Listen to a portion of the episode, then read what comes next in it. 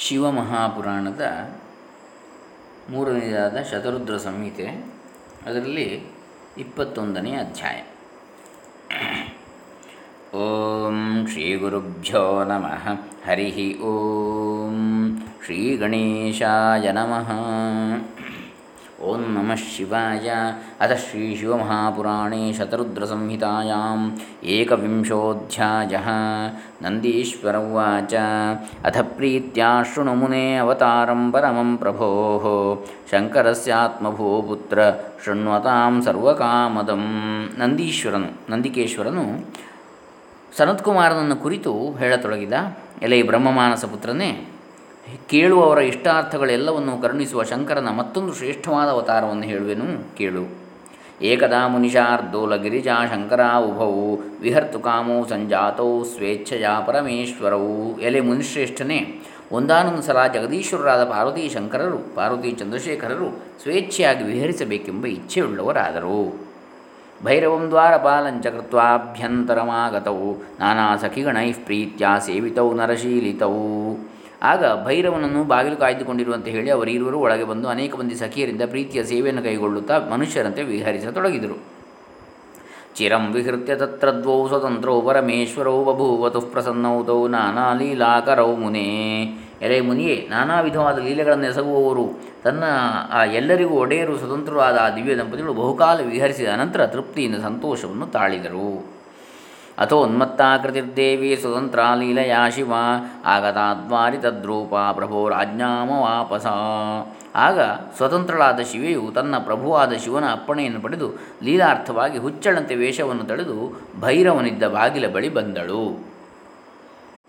ತಾನ್ ದೇವೀಂ ಭೈರವಸ್ಸೋಥ ನಾರೀ ದೃಷ್ಟ್ಯಾ ವಿಲೋಕ್ಯ ಚ ನಿಶಿಷೇಧ ಬಹಿರ್ಗಂತು ತದ್ರೂಪೇಣ ವಿಮೋಹಿತ ಆಗ ದ್ವಾರಪಾಲನಾದ ಭೈರವನು ಆ ಸರ್ವಮಂಗಳೆಯ ರೂಪದಿಂದ ಮಂಕನಂತಾಗಿ, ಮಂಕನಾದಂತಾಗಿ ಆಕೆಯನ್ನು ಸಾಮಾನ್ಯ ಹೆಂಗಸಿನಂತೆ ಭಾವಿಸಿ ಹೊರಗಡೆಗೆ ಹೋಗಲು ಬಿಡದೆ ತಡೆದನು. ನಾರೀ ದೃಷ್ಟ್ಯಾ ಸುದೃಷ್ಟ್ಯಾ ಸ ಸುದೃಷ್ಟಾ ಸಾ ಭೈರವೇಣ ಯದಾ ಮುನೇ ಕ್ರುದ್ಧಾ ಭವಚ್ಛಿವಾ ದೇವಿ ತಂಶಶಾಪತದಾಂಬಿಕಾ ಎಲೈ ಮಹರ್ಷಿಯೇ ಆಗ ಜಗನ್ಮಾತೆಯಾದ ಪಾರ್ವತಿಯು ತನ್ನನ್ನು ಈ ಭೈರವನು ಸಾಧಾರಣ ಸ್ತ್ರೀಯಂತೆ ಕಂಡುದನ್ನು ನೋಡಿ ಮಹಾಕೋಪವನ್ನು ತಾಳಿ ಅವನನ್ನು ಶಪಿಸಿದಳು. ಶಿವವಾಚ, ನಾರೀ ದೃಷ್ಟ್ಯಾ ಪಶ್ಯಸಿ ತ್ವಂ ಯಥೋ ಮಾಂ ಪುರುಷಾಧಮ, ಅಥೋ ಭವಧರಾಯಾಂ ಹಿ ಮಾನುಷತ್ವಂಚ ಭೈರವ. ಎಲೆ ಪುರುಷಾಧಮನೇ, ನನ್ನನ್ನು ನೀನು ಸಾಮಾನ್ಯ ಹೆಂಗಸಿನಂತೆ ಕೀಳಾಗಿ ಕಂಡೆಯಲ್ಲವೇ? ಆದ್ದರಿಂದ ಎಲೈ ಭೈರವನೇ, ನೀನು ಭೂಲೋಕದಲ್ಲಿ ಮನುಷ್ಯನಾಗಿ ಹುಟ್ಟು. ಶಿವ ಉವಾಚ. ನಂದೀಶ್ವರ ಭವಚ್ಚಪ್ತೋ ಭೈರವ ಶಿವಯಾ ಮುನೆ. ಹಾಹಾಕಾರೋ ಮಹಾನಾಸಿ ದುಃಖಮಾಪ ಸಲ ಸಲೀಲಯ ಎಲೆ ಮುನಿಯೇ, ಇಂತು ಶಿವೆಯು ಭೈರವನನ್ನು ಶಪಿಸಿದೊಡನೆ ಮಹತ್ತಾದ ಹಾಹಾಕಾರವೆದ್ದಿತು ಭೈರವನು ಸಹ ಬಹು ದುಃಖವನ್ನು ಹೊಂದಿದ. ತತಶ್ಚ ಶಂಕರ ಶೀಘ್ರಂ ತಮಾಗತ್ಯ ಮುನೀಶ್ವರ ಆಶ್ವಾಸಯದ್ ಭೈರವಂ ಹಿ ನಾನಾನುನಯಕೋವಿದ ಬಳಿಕ ವರಶಿವನ ಭೈರವನ ಬಳಿಗೆ ಕೂಡಲೇ ಬಂದು ನಾನಾ ವಿಧವಾಗಿ ಸಮಾಧಾನ ವಾಕ್ಯಗಳನ್ನಾಡಿ ಅವನನ್ನು ಸಂತೈಸಿದ. ತಚ್ಚಾಪಾದ್ ಭೈರವಸ್ಸೋತ ಕ್ಷಿತಾವತ ಅವತರನ್ಮುನೆ ಮನುಷ್ಯಯೋನ್ಯಾಂ ವೈತಾಲ ಸಂಜ್ಞ ಶಂಕರೇಚ್ಛಯ.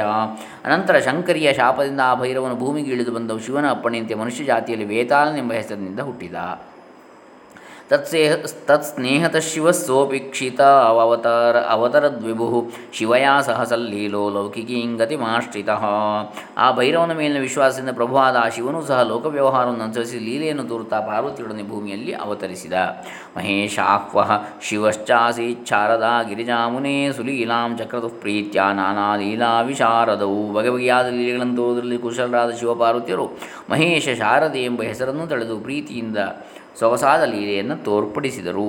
ಇತಿ ತೇ ಕಥಿಸಂತಾತ ಮಹೇಶ ಚರಿತಂ ಚರಿತಂ ವರಂ ಧನ್ಯಂ ಯಶಸ್ಯಮಾಯುಷ್ಯಂ ಸರ್ವಕಾಮಫಲಪ್ರದಂ. ಅಪ್ಪ, ಇಂತು ನಿನಗೆ ಶ್ರೇಷ್ಠವು ಶ್ಲಾಘ್ಯವು ಯಶಸ್ಕರವು ಆಯುರ್ ವರ ವರ್ಧನವು ಎಲ್ಲ ಅಭೀಷ್ಟಗಳನ್ನು ನೆರವೇರಿಸುವುದಾದ ಮಹೇಶಾವತಾರ ಚರಿತ್ರೆಯನ್ನು ತಿಳಿಸಿದೆ. ಯೈದಂ ಶೃಣುಯಾತ್ ಭಕ್ತ್ಯಾ ಶ್ರಾವಯೇದ್ವಾಸಮಾಹಿತ ಸ ಭುಕ್ತ್ವಾ ಸ ಭುಕ್ತ್ವೇಹ ಅಖಿಲಾನ್ ಭೋಗಾನಂತೆ ಮೋಕ್ಷಮಾಪ್ನುಯಾತ್. ಯಾವನು ಭಕ್ತಿಯಿಂದ ಮನಸ್ಸಿಟ್ಟು ಈ ಉಪಾಖ್ಯಾನವನ್ನು ಪಠಿಸುವನು ಅಥವಾ ಮತ್ತೊಬ್ಬರ ಸಲುವಾಗಿ ಪಠನ ಮಾಡುವನು, ಅವನು ಈ ಲೋಕದಲ್ಲಿ ಎಲ್ಲ ಭೋಗಗಳನ್ನು ಅನುಭವಿಸಿ ಕೊನೆಗೆ ಮೋಕ್ಷವನ್ನು ಹೊಂದುವನು.